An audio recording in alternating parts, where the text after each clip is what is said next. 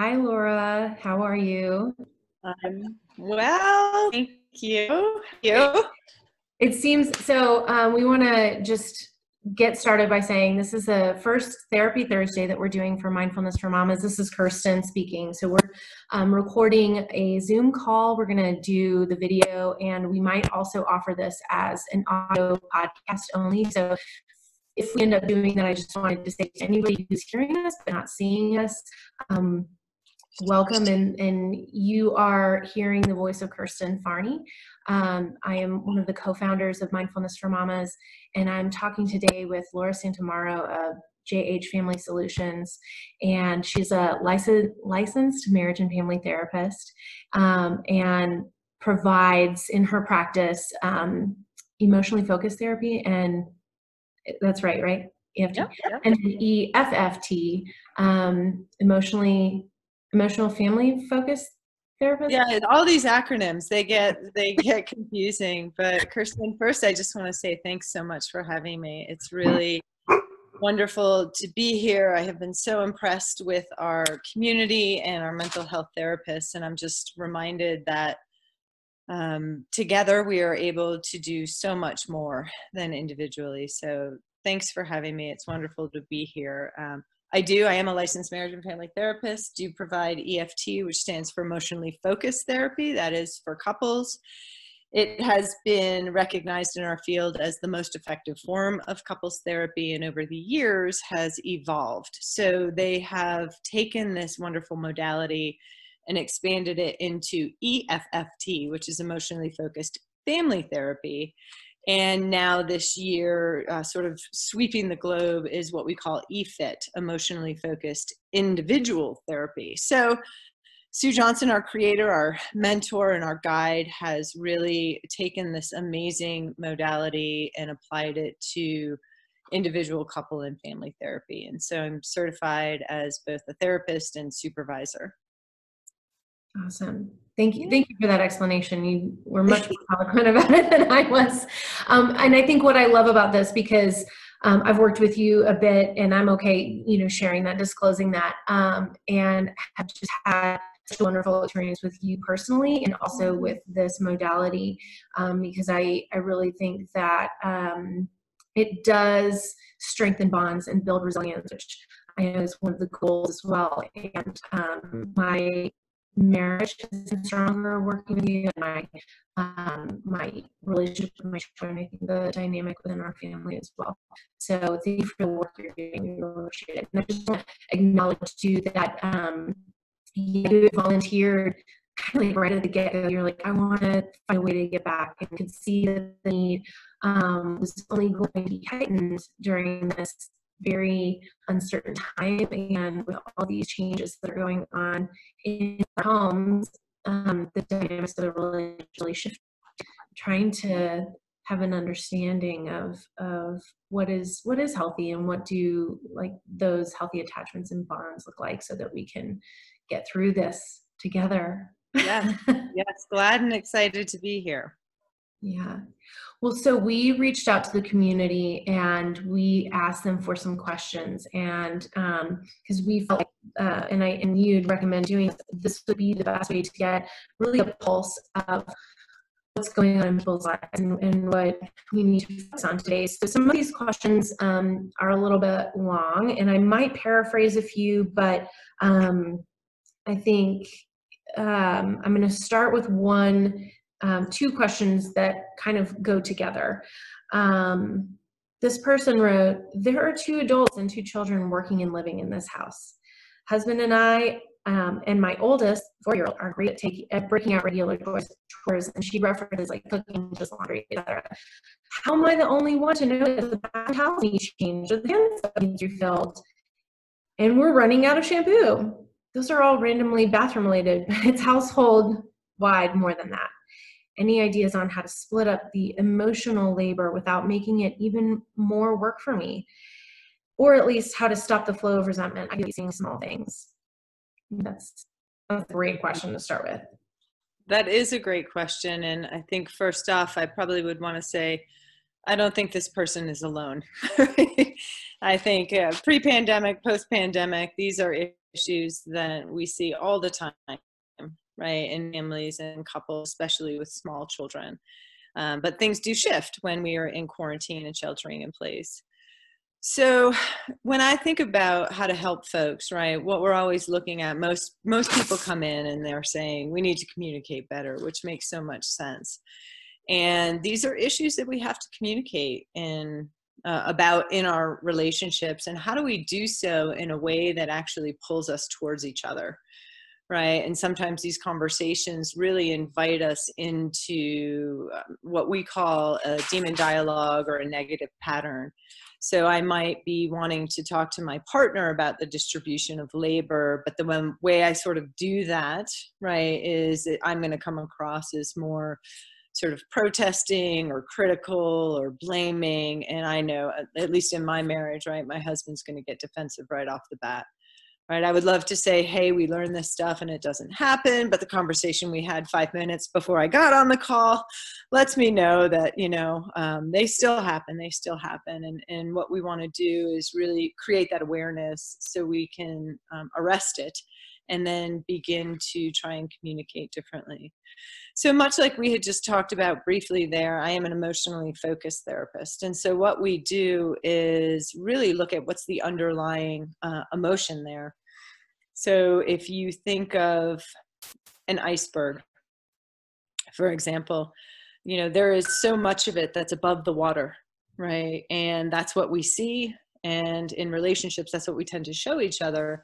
Yet, what we know about an iceberg is, I think, two thirds, 80%, whatever that 90 or whatever that might end up being percentage wise, is under the water. And yet, that's what we don't see. And our relationships and communication actually tends to be uh, exactly like that when we get into these dialogues is that the emotional part is left under the water and not really talked about. And by that emotional part what i'm talking about is what we reference as primary emotions. So you're going to have pockets of fear hurt and shame. Those are the basic ones Yet we have all of these other emotions that have a tendency to cover them up things like frustration and anger, confusion, numbness, disappointment. And so, what we're trying to do is always be able to send a clearer message, a clearer signal to our partner. And what we know does that, just again, this is all neuroscience and research behind it, is the way that we're wired is to actually capture another person's emotional system and then we want to respond. And for all of us who are parents we can just go back to the early days with our kids and we know that right? Our kids are in distress and everyone knows what that feels like on the inside of just really wanting to respond. So in a situation like this right my I, what i would encourage is that we're able to go okay first of all i need to slow myself down. What's really happening? Right? It feels like i'm the only one noticing that these things need to be done right? Somehow my partner's not seeing the towels or the dirty toilet or vacuuming the floor or the dirty dishes, whatever it might be. And I need to slow down and I need to begin to recognize how am I making sense of this? Right? That's the first thing. It's like our cognitive appraisal, right? Does this mean he doesn't care? Does this mean that I'm not important? Does this mean he expects me to do it? And then I want to pay attention to what are the emotions that I'm feeling, right, coming alive in that moment right and you can feel i mean definitely the frustration and the anger of that but if i sort of dig a little bit deeper to kind of go under the water right is you know what are my, my, deeper fears or my deeper pains around that? Like it really actually hurts when my partner's not engaging and sharing the load and somehow this is not on his radar and then my encouragement would be is to do the most vulnerable thing right? Which is can i start talking to my partner about that? To say hey i noticed you know i the the towels were left on the floor again. I, i've done the, the laundry four times. It feels like this isn't on your radar and that it's kind of having an impact on me right? And you know um, seeing if if coming from that more vulnerable position isn't that thing that captures him and pulls him into hear differently we're now communicating differently. And you know i mean i can't say it's a 100% success that people don't go into defense because sometimes we do run into blocks but it is more effective at kind of taking the defensive um, or coping strategy and pushing it aside to have somebody lean in and be more active in a um, effective and you could even say sort of solution focused uh, conversation mm-hmm. right? Nobody wants to hear that their partner's hurting and, and we're all inspired to actually want to help with that right? But when i know i come from a finger pointing blaming hey you're forgetting the towels again position my husband is not as open. If that makes sense. Yeah.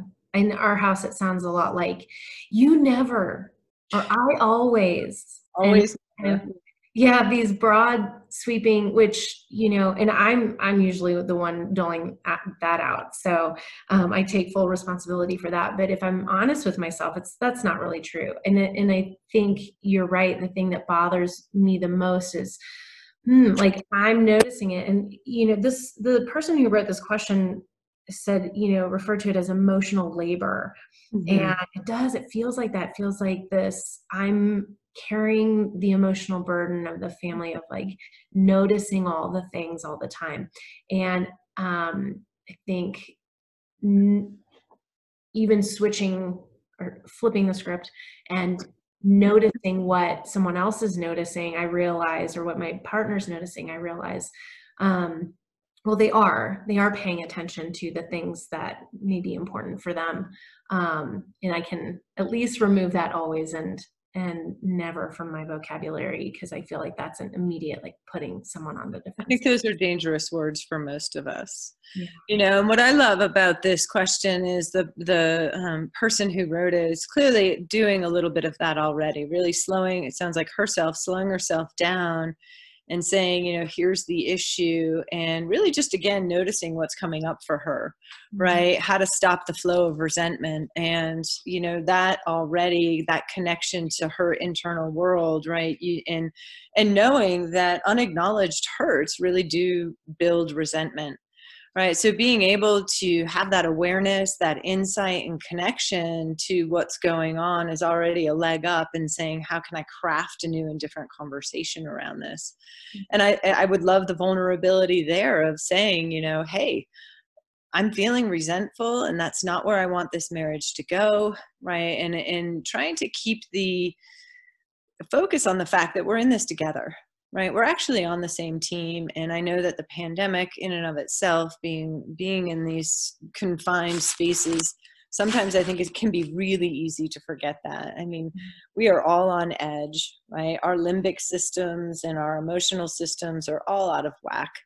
We do not have any uh, map for how to handle this and where we get our sense of safety which is what we're all looking for as human beings is through predictability and mm-hmm. there is no predictability right? We don't know what's next and therefore we're not doing so well right? And that's that part of our survival system the limbic system that's always saying you know what's next? How am i doing? What's next? How am i doing? And on that level a lot of those are really unknown. So we're already jacked up and now we're living together right? And you can just really start feeling some of this stuff. So again the ability to slow that down and connect to what this person's already feeling i think is is a leg up in the whole process mm-hmm. i love and in the um slowing down before you go into that conversation mm-hmm. is so mm-hmm. important i there's another question here that i think it's kind of segueing into you know a lot of us find ourselves um maybe realizing oh i I should have slowed down and this just got amped up. This person says, How do I communicate my needs to my family, especially my husband, without it spiraling into a competition of who is the most negatively affected by the changes during this pandemic? Mm-hmm. Mm, you know, that I think the question of, well, when it's already heightened, mm-hmm. what are mm-hmm. some things that I can do maybe to, yeah, down? Yeah, another great question. And that is really hard. When we are already heightened right it is really hard to calm ourselves down and then lean into the fire right? And you know in every uh, primary need the the pain the hurt the shame it i'm sorry in every primary emotion there is an embedded need right? So that is is so beautifully worded right? This person knows there are some needs the family uh, my husband my own personal needs And again, I'm going to always try and go to what's the emotion, right? What's happening right before the need comes up. Um, I, I have this pithy, I'm a sort of math nerd, math and science nerd, so I love equations. And mine is V plus N equals R, right? And the V there is the vulnerability. Can I share that pocket of hurt, that pocket of pain or, or fear? Um, and then the plus the N is my need mm. equals R, which is responsiveness. So a lot of the times we believe that we're communicating vulnerably, yet it might come from frustration, or I skip the V and I just start talking about what I need. I really need you to start taking a more active role. I need you to do the kids' lunch. I know, whatever the situation might be right now. And if I'm forgetting how I feel before that, then those needs can really come across, unfortunately, as criticism or control, demand, and then we don't get the responsiveness that we're looking for. And typically that will spiral right into some sort of competition. You need me to cook lunch. Well, I, you know, who do you think did mm-hmm. the raking of the lawn? And right, and you can feel right there we're already into some sort of negative pattern, but we've really lost the the the sort of focus again that we're on the same team and we're actually both in this place of uncertainty and hurting right? So in, in order to communicate needs right i'm always coaching folks can we talk about how you're feeling first? In every feeling there is an embedded need right? I feel you know i feel that i'm overwhelmed right? I feel like there's so much i know you're doing your share too but there's not one more chore. Can you help me right? I need you to do X, Y, or Z. Would that be possible? So we're inviting that responsiveness in. And again, there's all the science behind it in that when I start hearing how my loved one is in distress, and that's fear and pain, my brain softens. My brain is designed to capture that distress of my loved one and respond. That's how our attachment systems work right? And again, the clearer you can get, the better.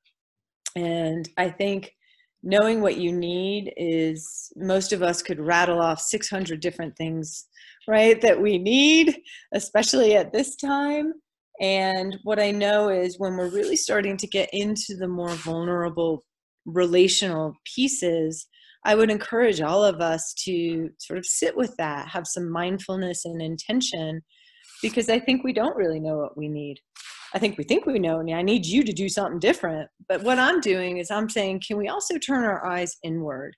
Can mm-hmm. I sit in this place where I feel overwhelmed, where I feel like I'm hurting, and really grasp what do I need? I need to know that I'm valued by you, right? That's what comes up for me, which is very, very different than asking my partner to make lunch. right? So it's sort of like if i can say i'm feeling just unappreciated i'm feeling undervalued and what i really need is some recognition and reassurance that's a very different conversation um, than saying you know i need you to do these these this list of tasks. Yeah. I, I love mean, everybody's negatively affected unfortunately and i want to keep us in that boat together. Yeah. I loved it. I'm sure you guys have heard or you've heard seen we're not all in the same boat, but we're all weathering the same storm. Right. So I want to clarify that, right? Because there is a negative affect, but my storm can look very different than my partner's. We all do a mm-hmm. pandemic differently. Some people get mo- mobilized and they want to create opportunity and do all these different things, while other people are saying, you know, it's great. I'll lay on the couch. I'm going to chill out. Right. And then that can look very different for partners too. Yeah. Definitely. Definitely. Um, I, I was thank you for sharing more. I think I might be getting a little feedback. Sorry about that. Um, the V plus N equals R. Vulnerability plus needs equal responsiveness. I just wanted to go back and repeat that in case someone missed it because that I feel like that is super helpful. Great. I might even put that like on my refrigerator um, bathroom mirror um, because it, it is it's so easy to um, go into the the solution focused um, mm-hmm. dialogue about here's what i need and um, that that motivator for the other person really wanting to oh i see that you're suffering i see that you're in pain or whatever is sharing also the vulnerability part which we all know is hard um, yeah and i think too you know it's really important i love this idea of metabolic load sharing right? So what that really references is some of Jim Coan's he's a neuroscientist out of uva and has just done some eh, absolutely incredible work and his whole his whole life's work is about understanding that we're social creatures and we're designed to share this load together. And that metabolic load share is about the pain it's about the fear and that when when we can share that with one another and resource our partners and co-burden the emotion we simply do better Mm-hmm. right? And normally what happens when we are in that kind of a partnership the things that we see as negative the things that we see as distress we actually know are not quite as distressing. So it sort of softens the speed bumps or lowers the speed bumps in the in the potholes that we navigate through life when we're kind of doing it together with one another. We get to share that load. So i love the co-burdening of that. Yeah i love that term co-burdening. We do um, that's a good one. I'd never heard that before. And it, you know, I also think the fact that you're sharing how to have this dialogue, this inner dialogue, um, you know, almost like, okay, my therapist isn't here with me, what would she ask me? oh, what am I feeling right now? What is the underlying feeling? Um, and then, you know, getting to the needs is that's such um, an important tool to be able to have to mm. then go and have the conversation and articulate um, compassionately and openly, vulnerably to our partner or maybe our children about what we need. Um, that um, I love that, and it actually it brings me to the next question because um, somebody had asked. I'm going to find it here. Oh, should couples or individuals who were previously seeking therapy pre- previous to COVID continue to seek counseling remotely? Um, and I think it brings up that question like, how much of this work can I actually do on my own? And mm-hmm. how much do I need, I really need to ask for help? Yes, I'm, I have that question too. And started off, I, I'm so much better. I'm like a visual and I want to get the question right. Here it is. So regularly seeing couples before, and now it's on pause. Couples and individuals, should you continue remotely? Uh, my answer is absolutely, right? And for a couple reasons. One is my personal experience is uh, that so much is actually still capable through I, I, use only this a very a secure HIPAA compliant Zoom platform that we buy into, um, but I have had great success, and that's with couples who are coming in for the first time. So anybody who knows me knows I want to feel your energy, right? And so I'm very explicit and transparent right up front where I'm telling folks, I can't feel your energy. I'm going to annoy the shit out of you.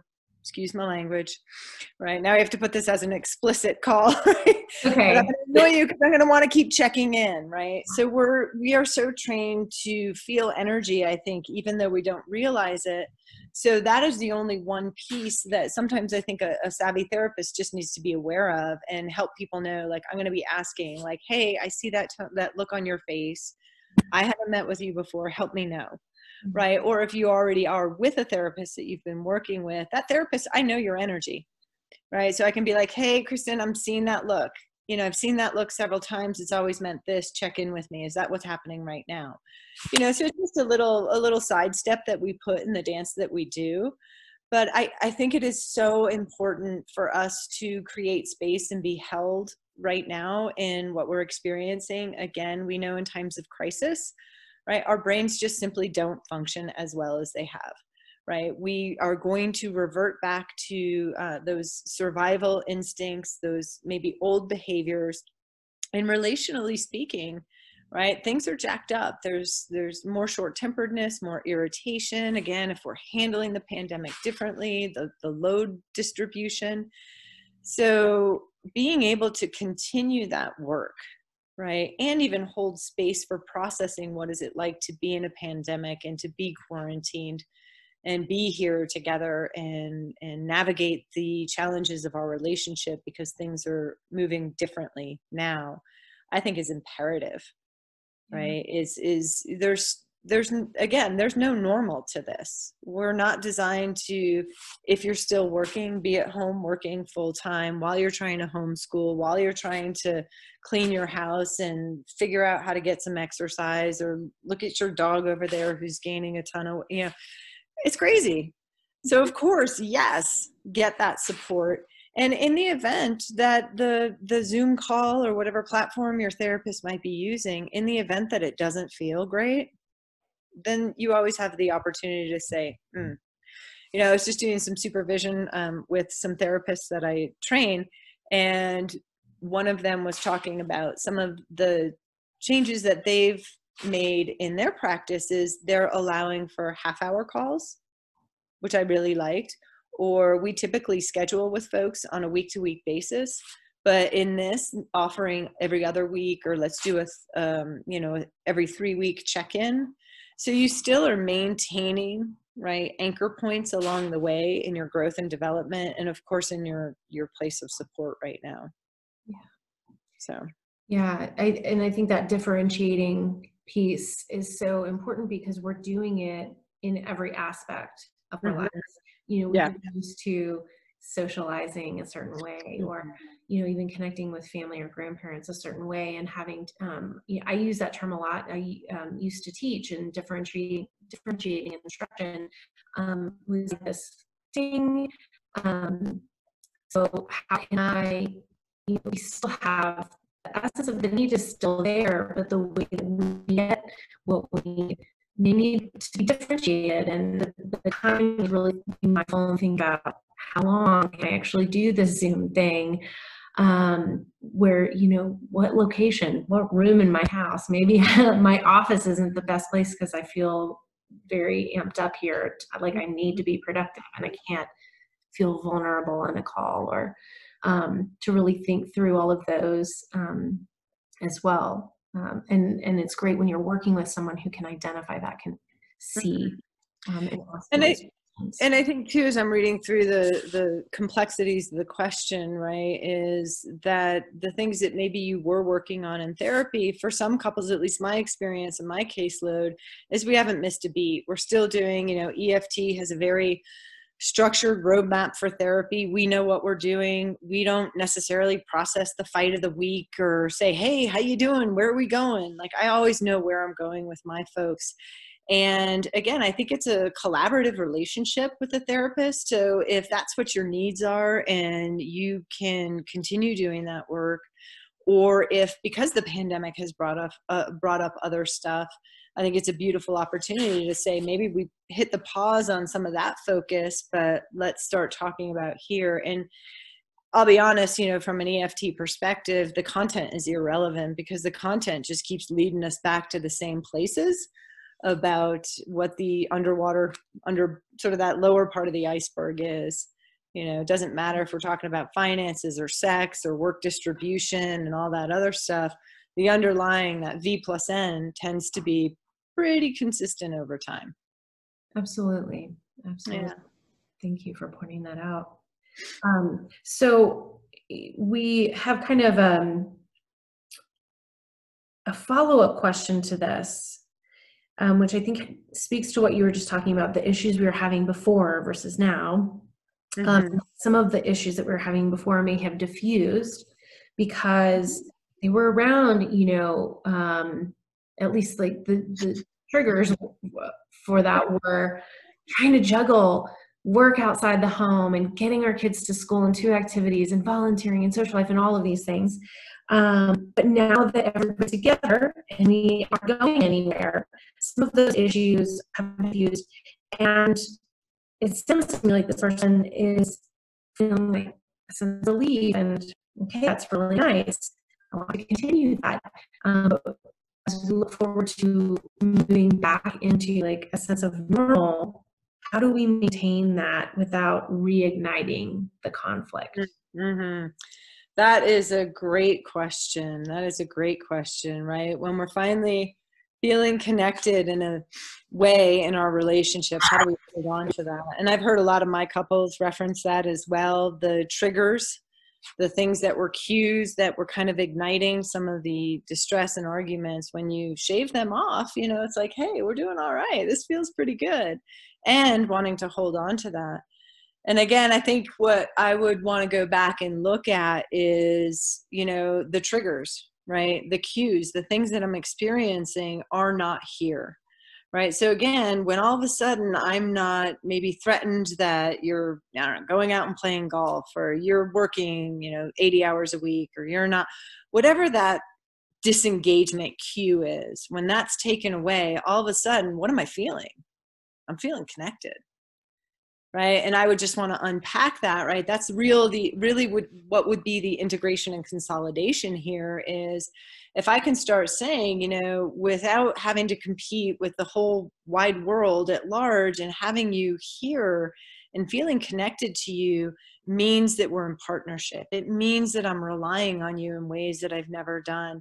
It, I get the sense that I'm really important to you and we're in it together. And that really feels connecting and wonderful. And I feel so loved in this moment right? Can we continue to do that? Again i would want couples to have that more vulnerable conversation. This is the positive good stuff.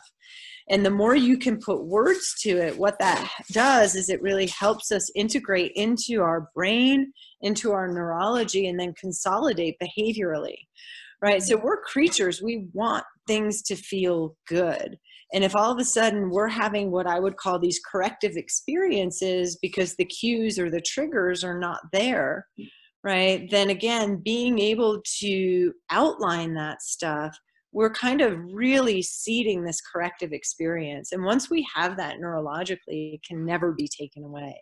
Mm-hmm. So part of the trick there is how do we just keep talking about the good stuff? Right? Because what I didn't say is in therapy, we tend to focus on those pockets of fear and pain and shame. But the other vulnerable emotions that are underneath there are joy, right? And curiosity, right? And that's exactly what this conversation is about. It's about joy and love when I'm feeling connected, when I'm feeling like we're relying on each other. And so the more we can put words to that stuff, then the more it's going to consolidate. And again, then we're building this right? A lot of people say we're putting you know grains of sand on our island of safety and connectivity. Yeah. so you're really just building that up. It's a beautiful question. I love it. Yeah, yeah. it makes me think too the mindfulness of the um, the neurons that fire together wire together and the, exactly. the, the new neural pathways of uh, wow i really like this. And i always get this image of you know when you're hiking kind of this time of year and the whatever trail you're on like kind of leads down into this really muddy path and it's a it's a well-worn trail like we know that this goes where i want to go but i see this other kind of smaller trail that hasn't really been well worn but it doesn't go through the mud one do i take you know and um you know it ends up kind of connecting back and going in the same mm-hmm. well said wanted to be headed so yeah i'm visual person. So um, I I wanted to let's see, and there was something that you said that I wanted to go back to. And now I've forgotten what it is. Um, I'm going to go to this next one because I, I I feel like it's an important one to address about feeling guilty. Mm. Um, this whole shelter in place thing with my family's got me completely depleted. I have little to no time or space to myself and no way to recharge my batteries.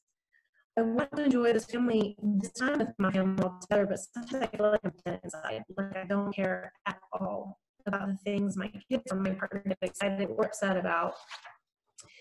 I can fake a smile or a caring response, but I know they can tell I'm not interested. And I end up feeling like a terrible mom and spouse. Sigh.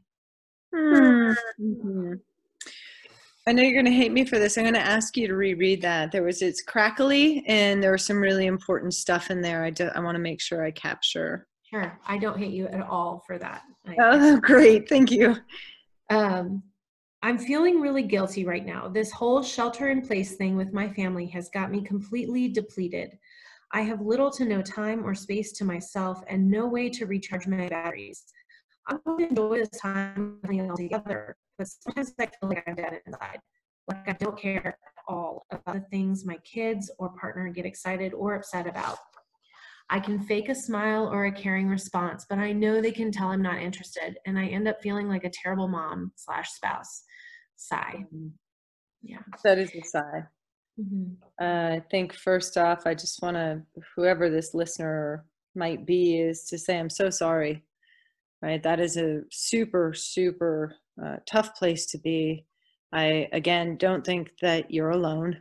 Mhm. And um, these are, again, unprecedented times where all of the ways in which most of us know how to cope have been taken away from us. And that does leave us feeling incredibly overwhelmed and depleted.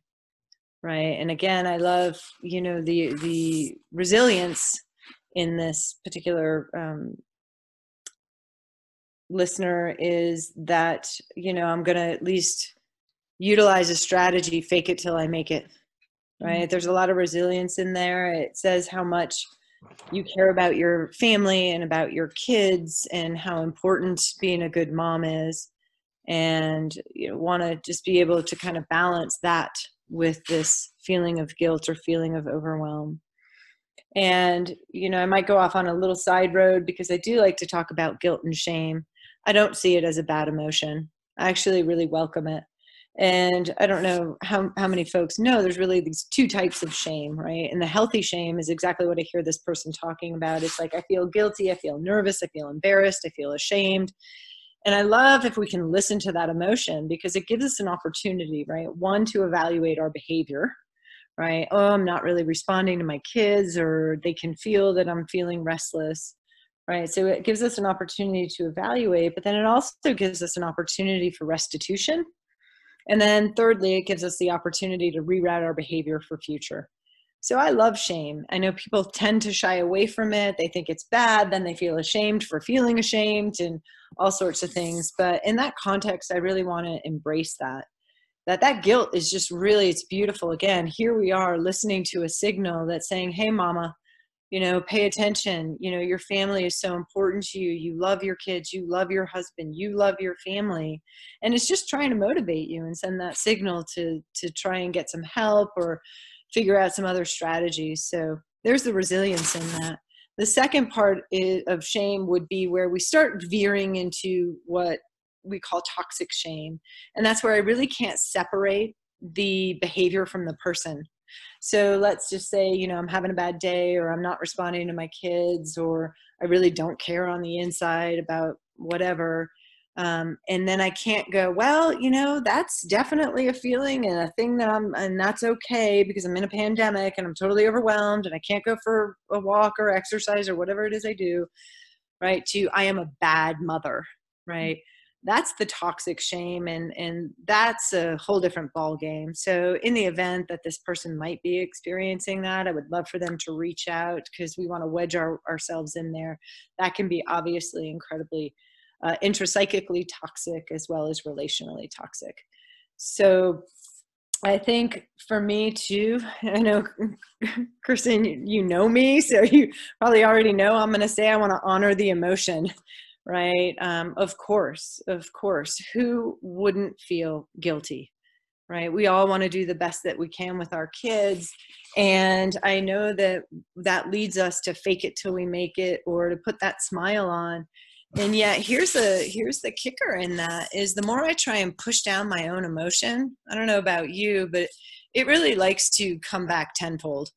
So that's not a strategy that works very well for me and most of the people that I know and I work with. That, you know, especially I think about kids. That is not a good strategy emotionally. That we actually need to offload and purge those emotions, and we need to do it in a safe environment. So I would want to again honor the fact that I kind of feel dead inside, or I kind of feel like I really don't care. You know. Um, it's hard I, you know i go back to when my daughter's currently she's about to be 16 in quarantine which will be fun but I go back to when she was three, four, and five years old, and I was like, oh my god, I like I really don't care about Barbies. You know, my bandwidth was just not capable of sitting down and playing Barbies for, for another 15, 30 minutes. Right. So again, that's a little bit different, but at least in terms of the pandemic, I think that there could be a lot of value in actually talking about some of those feelings depending i don't know how old the kids are but being able to say you know mom's feeling a little overwhelmed i can see this is really really important to you right now and i want to come back to it right? But i'm i don't know about you. And then what an opportunity to connect and bond with your children around the development of what those deeper emotions are. You know today i'm having a day where i'm feeling really scared or today i'm just really missing my job or i'm kind of going stir crazy in the house. I'm missing my sport you know and being able to have an obviously age appropriate conversation with kids i think is a real door opener to also allow your kids to start tapping into what are their emotions what are they feeling and how can they begin to process with us.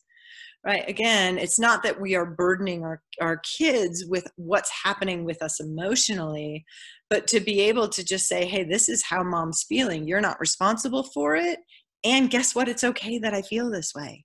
Mm. It's totally okay yeah. and because i feel this way i'm not going to play barbies today right i will play with you tomorrow and then i always work with parents about i'm a, a huge huge fan of hand in hand parenting. Hand in hand parenting.org, if you don't know that resource, is just absolutely amazing. And one of the major tenets of her uh, parenting theory and philosophy is that we set up what's called special time, and it's never to exceed 15 minutes, right? Because I, I can have a bandwidth as a parent while I juggle everything else, pandemic included, to show up and be present for a child center activity for 15 minutes and then i set that parameter with my child so it's like i can do that but then i don't have to pretend that i'm doing that for 24 7 mm-hmm. right and there's a lot of subtle nuances and and um, textures to that so there might that might warrant a entirely different conversation of how to do that super effectively but um, yeah i would again like so sorry that this person is feeling this way and really encourage you not to shove it down and fake it till you make it right mm-hmm. but to be able to have age appropriate uh, conversations that invite your kids into talking about how they feel again it's that back to that idea of a burden shared is halved even when we're coming from um, the per- parental perspective where it's you're not responsible for fixing my emotion right? I'm just normalizing emotion for you. Right. Yeah. I, yeah, I love that. Um, and and I think what I'm hearing too is that when just listening to you, that emotion that this this person is feeling, um, mm. and I, I want to affirm like to this person, you are definitely not alone. Like I have, I personally have had those moments where like I just don't care. Like I don't care. Um, I need to get away. And um, what I hear happening when you were honoring that emotion and acknowledging it um, is also acknowledging all of the really beautiful things like you, you they are also present like you were talking about earlier of the joy and the curiosity of the um, desire to connect wow you know wow how important is it to give ourselves credit when mm-hmm. if we're not meeting a, a, standard that we may have for ourselves mm-hmm. um, to say but i want to and that matters. Mm-hmm. matters. Um, and to really do you know one of these or one of these or whatever it feels like i think um, is is really important. I mean you and i have talked a lot about the whole saying self thank you. You did such a great job. And for many of us it's really really hard especially we're in that that the guilt the shame mm-hmm. um, you know and sometimes if it spirals into to that really deep shame that your toxic shame you were talking about um, feeling like that giving ourselves that kind of credit and acknowledgement for what is there um, is is almost like what how do I even do that? But um, mm-hmm. when you start to just honor it and welcome it, um, anybody who's been kind of following the conversations that we've had in my with our mamas, we've uh, had Amy to offered a really beautiful welcoming practice meditation um, for those, you know, um, uncomfortable emotions. And that's a great practice. Maybe i'm like making notes to myself. We need to maybe have her revisit that too. Um, and when it like you said gets very hard and it's we start to identify with that shame to that is an indicator. You you mm-hmm. really should. Do not be afraid to reach out and and ask for help call laura call you know a friend who maybe had knows somebody who can they can recommend too if you don't know Laura but um, asking for help is um, it has been stigmatized for so long in our culture. And right now in this like these pandemic times what better time to let go of that stigma and say it's not yeah. working anymore. I think I, I love your response Kirsten and what comes up for me is just remembering our humanity mm right? That, you know, none of us are going to do this perfectly. And we are going to fall and we are going to make mistakes. And, you know, it is not about falling. It's not about making mistakes. It's uh, what do we do with ourselves when we pick ourselves up, right? And that we, again, are hardwired to be in connection. We are not going to do this this meaning emotions life all of it we're just not going to do well alone right? We do better together. And I think that is unfor- an unfortunate uh, myth that a lot of us have been been sold is that you know there's this independence to you know i got to take care of myself i got to fix my stuff before i can fix anybody else kind of thing this real fierce independence and you know again what we know is we've never been a culture or society that has ever has been more separated right? And we're having the highest rates of substance abuse, depression, and anxiety as a result of that disconnection and separation. So for me, it just kind of keeps circling right back to our humanity, right? And, and having that grace, as you were saying, I, you said like pat yourself on the back or touch your heart space, you know, having that grace for for being okay and knowing that you're really doing the best that you can at this moment and creating a little bit of space for that because we're all in it together. Absolutely. When you said pick yourself up, I thought, and just imagine my kids have been outside a lot without their shoes on. They've been stubbing their toes and they've been like falling on the pavement. And, you know, like, I would never pick my child up who's like hurt and say, gosh, you should have had shoes on, you know? Like, might be guilty of having said that once or twice, actually. You know, I mean, especially when they're really young, you know, you look at them and you're like, oh, that really hurt and it's bleeding, and you hug them and you pick them up. Yeah. In that, um, we forget we need to do that for ourselves too. Um, mm-hmm. or even you know ask someone else to do that for us sometimes mm-hmm. if we can't do it for ourselves and i i love michael burnett bernard beckwith um, he has this um, for help he, he has this phrase as an acronym that it helps stand for hello ever loving presence uh-huh. and i i you know i think that's a really important paradigm shift that to make is that asking for help is not a bad thing. It's just opening up to the ever loving presence that's there that wants to love you through you know a therapist through your partner through your child through yourself or you know family member or friend um is just saying yes to the ever loving presence. I have to just pull this. I'm just pulling this up. I just uh, screenshotted it because you reminded me when you said paradigms. It says if you want to make small changes, work on your behavior. If you want to make quantum leap changes, work on your paradigms. What a better paradigm than to have grace for our humanity, both ours, our children's, our partners, the world at this time, right? We mm-hmm. are just again all in unprecedented times, right? Yeah. So, yeah.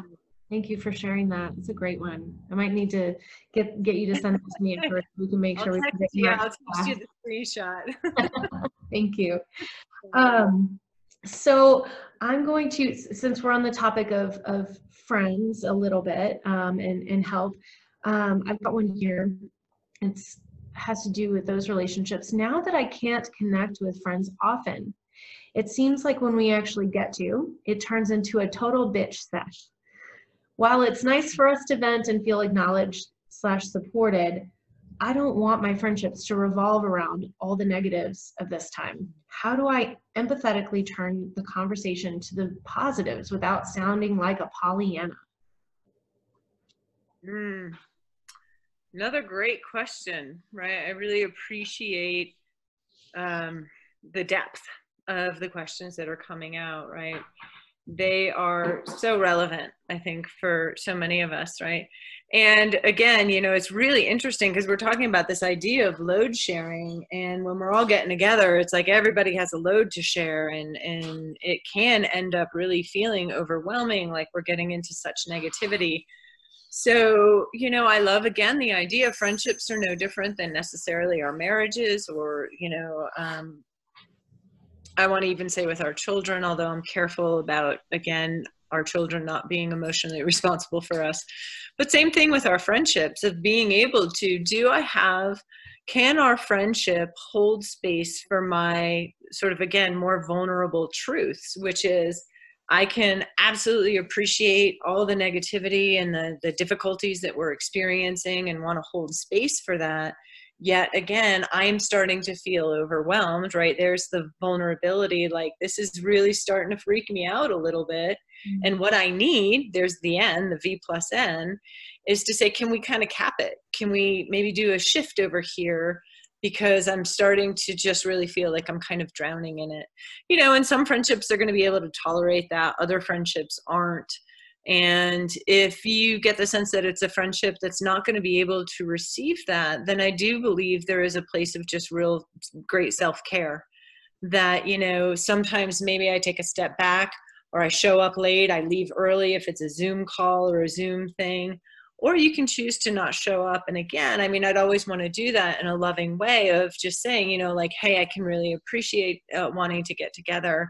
But right now, I really need to take care of myself and I'm going to find, you know, I'm going to whatever, do something else. But it really is about being able to really know what you need know what you're i love the word limitations. I, I feel like so many people are like i should have no limitations. And I, I feel like there is such resiliency and strength in knowing what you can and can't do and it is incredibly nourishing to your to your soul. Yet it's not lost on me that we are a community that does sort of or some of us could thrive on FOMO and you know not wanting to say no like oh, I can do it I can do it I can I mean like people hike Snow climb the Grand do these amazing crazy feats in my opinion. And um, so it can get tough but how do I set limits for myself that are within reason so I can nourish and thrive? And if that means right now again these are temporary times we are not going to be here forever. And can I have a more honest dialogue with the people I care about and saying, hey, look, I don't want to take away from what your needs are, but I also know what my needs are. So if we can find a place to negotiate that, fabulous, let's do it. And if we can't, right, how do things need to look different until we can get together afterwards?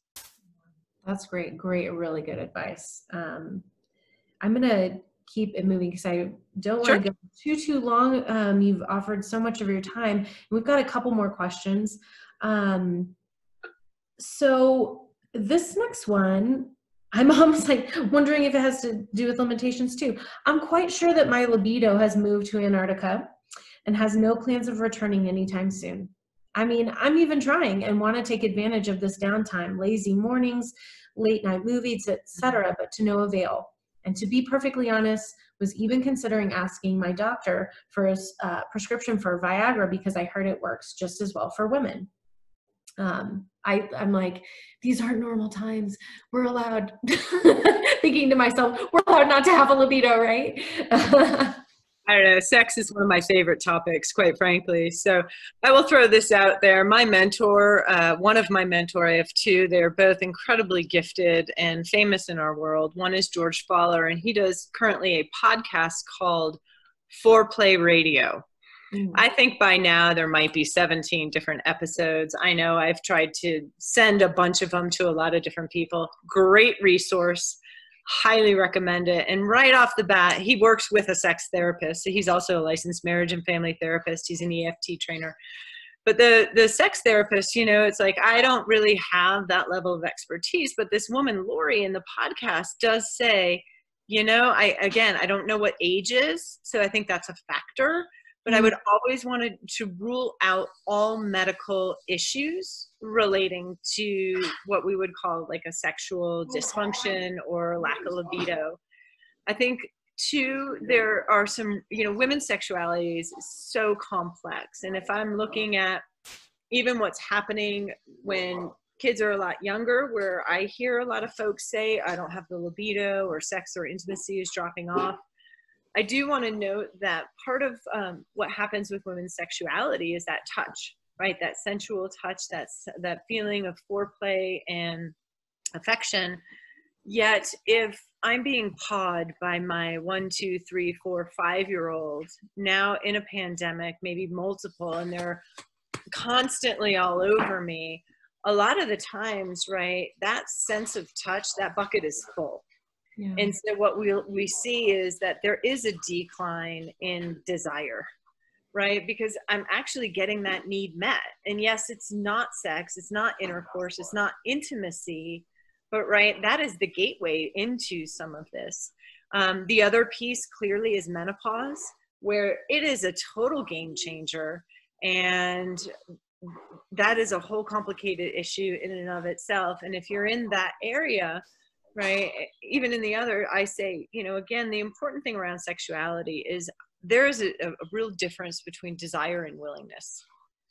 And that your desire hormonally can be offline and provided that it's not medical we could be looking at an issue of disconnect right? And so working with a couple to say how do we get out of those demon dialogues? Some of the stuff we were talking about earlier and reseeding that bond and that sense of connection. Sometimes some of the desire does come back on. Mm. but again it might not be like when we're 20 right? Or in your teens or if ever. But there's this other component willingness.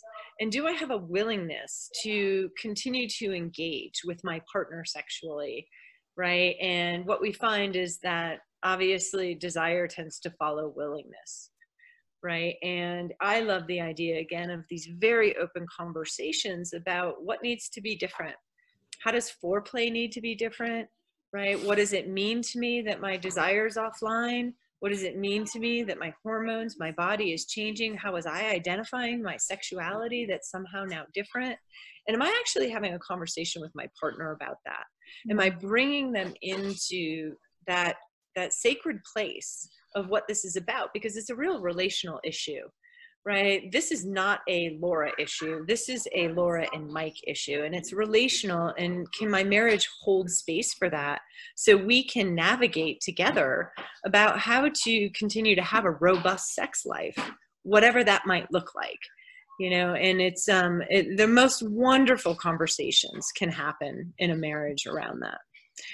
And again, if you're if you're desire follows willingness right what is the willingness? What what do i need that's different from my partner right? Like men can kind of go to first to fifth gear pretty quickly and skip the in-betweens. Women's sexuality doesn't work that way. So i have to start looking what's on the menu right? Because if i'm only always just getting an entree we've got to start looking at you know several courses. Like i need to start with a soup and salad then i need a little time you know let's go into second third gear then so being able to just really have those open and explicit conversations are, are just so amazing and beautiful for couples. Absolutely. Um, but again wanting to acknowledge the frustration right? What i hear is this person is saying i'm working my tail off here clearly sexuality is a really important part of the marriage which kudos to you. That's fantastic. And and the willingness is there right? I'm willing i'm, I'm willing to go talk to my doctor potentially go on meds right? So right there already off the bat you hear how important this is to this person. And and that's again a really wonderful place to start exploring some of this stuff and figuring out what's going on. Yeah.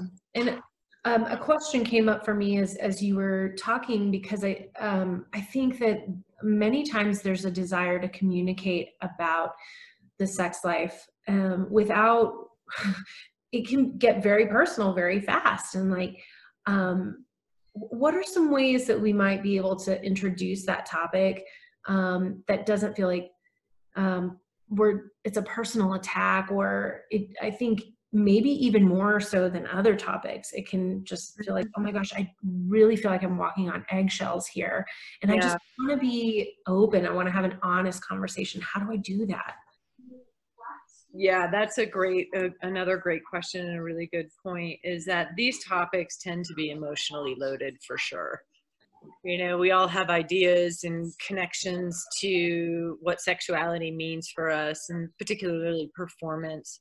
I know for the majority of couples, right, we tend to do a role reversal where you know, in our normal marriages or relationships, women tend to be more pursuant where men tend to be more disengaged. That's the most common pattern. And yet, what we see sexually is males tend to be more pursuant, females tend to be more withdrawn and disengaged. So, right there, you can just sort of feel how couples can get set up for failure and all of the complexities around sexuality.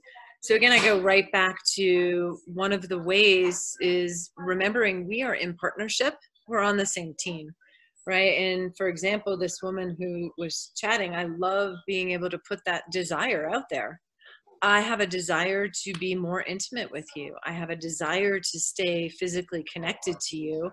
Here's what's going on with me right? And like that's frustrating for me. I want to be able to you know be engaged and do the things that we used to do. Can you help me? Right? Mm-hmm. so i love the idea of inviting a partner in to a conversation and saying you know that that vulnerable piece of this is what's happening for me. It has actually nothing to do with you right? But if i need oral sex or if i need a back rub or if i need more this or these are things that i can't do again creating space to have new conversations right is really what it's all about. And so the invitation into opening up what is vulnerable for me first is always the thing that you're more likely to get that responsiveness and engagement yeah. in a non-defensive way. Yeah that's I, I think that i mean i can't speak for everybody listening but i think that's really helpful advice. Um can't you well you know i can't imagine um any spouse hearing i want to have a like more robust sex life I want, you know, with you. I want to like say no to that, right? I, that's a great way to to open up that conversation to know that well the connection i mean i just want to feel more connected to you through this you can really hear the longing right yeah. again there is a longing for us to be sexual creatures and mm-hmm. and being able to touch into that is a beautiful thing yeah yeah well, I just want to thank the the questionnaire who wrote that because I, I mean it's something that we rarely um, feel like we can talk about. You know, can be very taboo, but it is so important, and it's a huge part of who we are as human beings. And yeah, yeah. Um, so thank you, thank you for that question. One of my we um, could do a, a therapy Thursday sex talk. I oh gosh, yes. That'd be fantastic. I love it. Um, so I think this might be the last question. Um, I don't feel like my partner is taking this pandemic as seriously as I am or as seriously as he should. When I need to vent about how I'm feeling and looking toward how our future might look much different than we expected, he comes off as very dismissive and makes me feel like I'm being overly emotional, dramatic, and reactive. I want to be able to share my concerns with him, but not at the expense of feeling like my thoughts and feelings about life right now aren't valid. Yeah. Yeah. Yeah. That's a tough, that's a tough, another tough place to be, mm-hmm. right? What I hear this person really outlining again is uh, the painfulness of these demon dialogues, right? Is there some sort of underlying vulnerability, some concern, some worry, uh, something that's really going unprocessed in the way that it's being received? It gets sort of pushed back or dismissed. You're too much. This is you're being oversensitive. And that's a real painful place mm. right? And you know I, I know again Kirsten, you've heard me say this all behavior is reasonable and adaptive if we understand it in context right? So i have to what i do is i help couples understand what's that dismissiveness about what's happening for the partner right? I can only speak from my marriage. When I kind of get into those positions with my husband, usually he's kind of going, Oh my gosh, Laura's not feeling well. She's really dysregulated. I don't know what to do about it. So the best thing is to kind of just maybe try and show her that like this isn't that big of a deal come on just relax no big deal but unfortunately right there we can get into a negative pattern um, and that's an incredibly painful place to be. You know again at, at this time what what comes up for me is there's so many wonderful resources right now currently um, available at 50% off actually. I'm doing a plug now is uh, hold me tight online. So hold me tight is a book one of sue johnson's first book. It's it's uh, emotionally focused therapy but it's a self-help version. And there is an online program. So i know last October, actually, George Faller, my mentor, came here and through the subsidy of the St. John's Episcopal Church, it was an amazing program, provided what's a two day workshop for couples where we walk through these seven conversations, outlining these dialogues. Sue is now offering that online and she's doing it 50% off for couples. So when I hear the, this unfortunate cycle that's happening, um, you know, I can't help but going to, hey guys, there's lots of things we can do about this.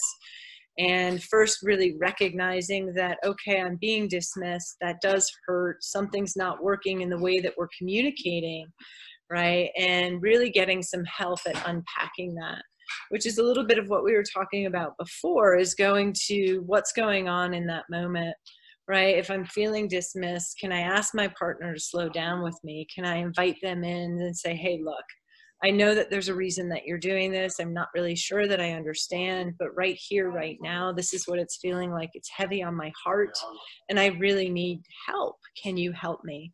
And again, you can feel the invitation, right? Because typically, and again, I don't know this person, but in those places, that's where I get more fiery, right? And I'm like, well, let me just try and explain this to you again this is a big deal. And then I can get like my facts and research. I might pull out the front page of the paper and say, see what, you know, that's never going to land well on my husband for sure.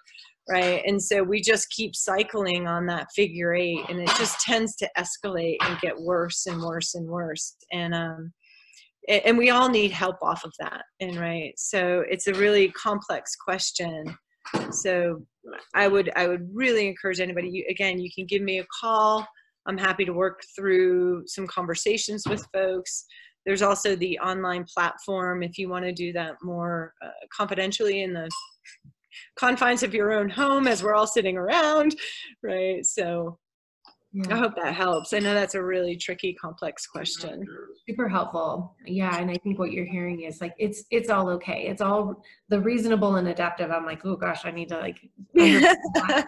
um, that yeah. it, you know it's hard to see when when we feel like we're not being heard, but that that's also their way of dealing with the mm-hmm. information that they're receiving and that we you know we're all there right now and just allowing and welcoming all of the feelings even as as uncomfortable as they are um and that they're trying to tell us something that is that's yeah. so important yeah yeah exactly exactly so no matter what the behavior is is i know it's fueled by some deeper personal emotion mm. right but in the moment when i'm being dismissed or i'm arguing with my partner it's really hard to slow that down and know what's going on for me that's going on for them but the unfortunate reality is we're actually in a pattern of co-dysregulation where we just keep the way that we're trying to protect ourselves emotionally is actually just dysregulating my partner and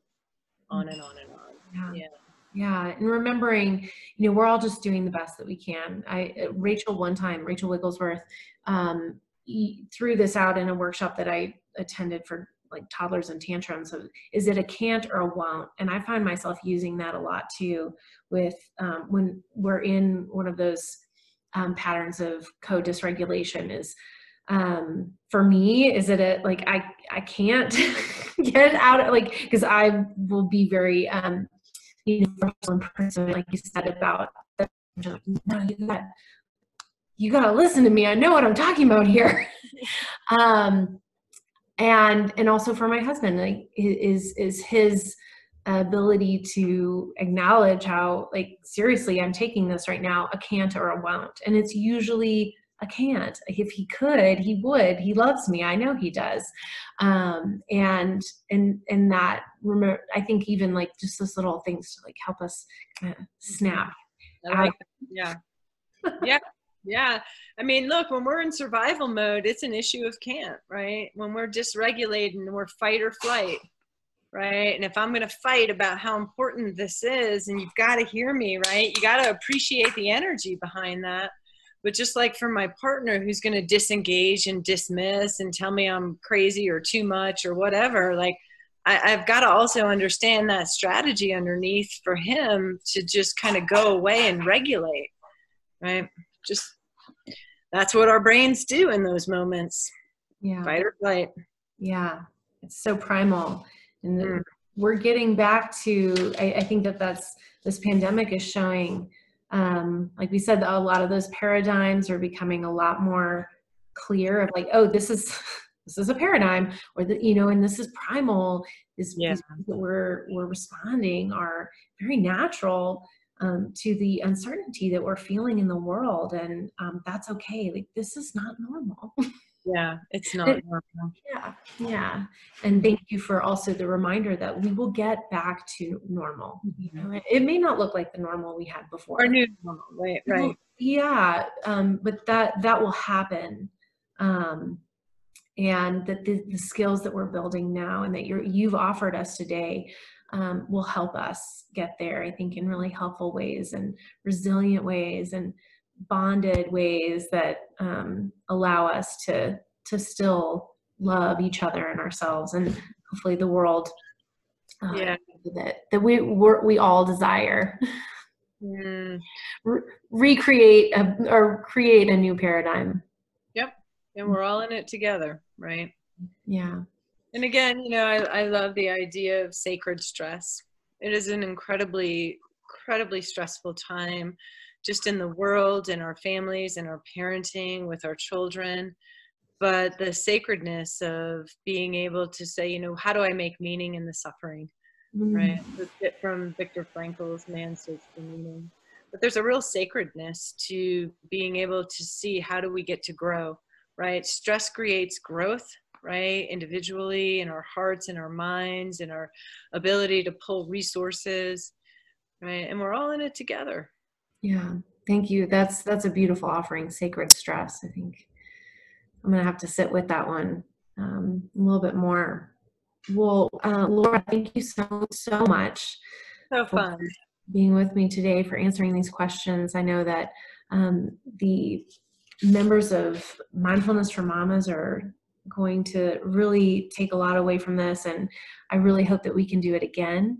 Uh, we were yeah i love the idea of having a therapy thursday once a month um, something that we we keep on the regular um, fun be fun. thank you so much for having me. It's been really great to connect with you and i mm-hmm. i do i hope folks find it helpful and i really appreciate people taking the time and the thoughtfulness to put in their questions right? They're great, great questions. And again, just to normalize it, nothing I've never heard before, right? We all are going through this stuff, you know, um, pre, during, and post pandemic. These are just issues of the human heart and, and human relationships.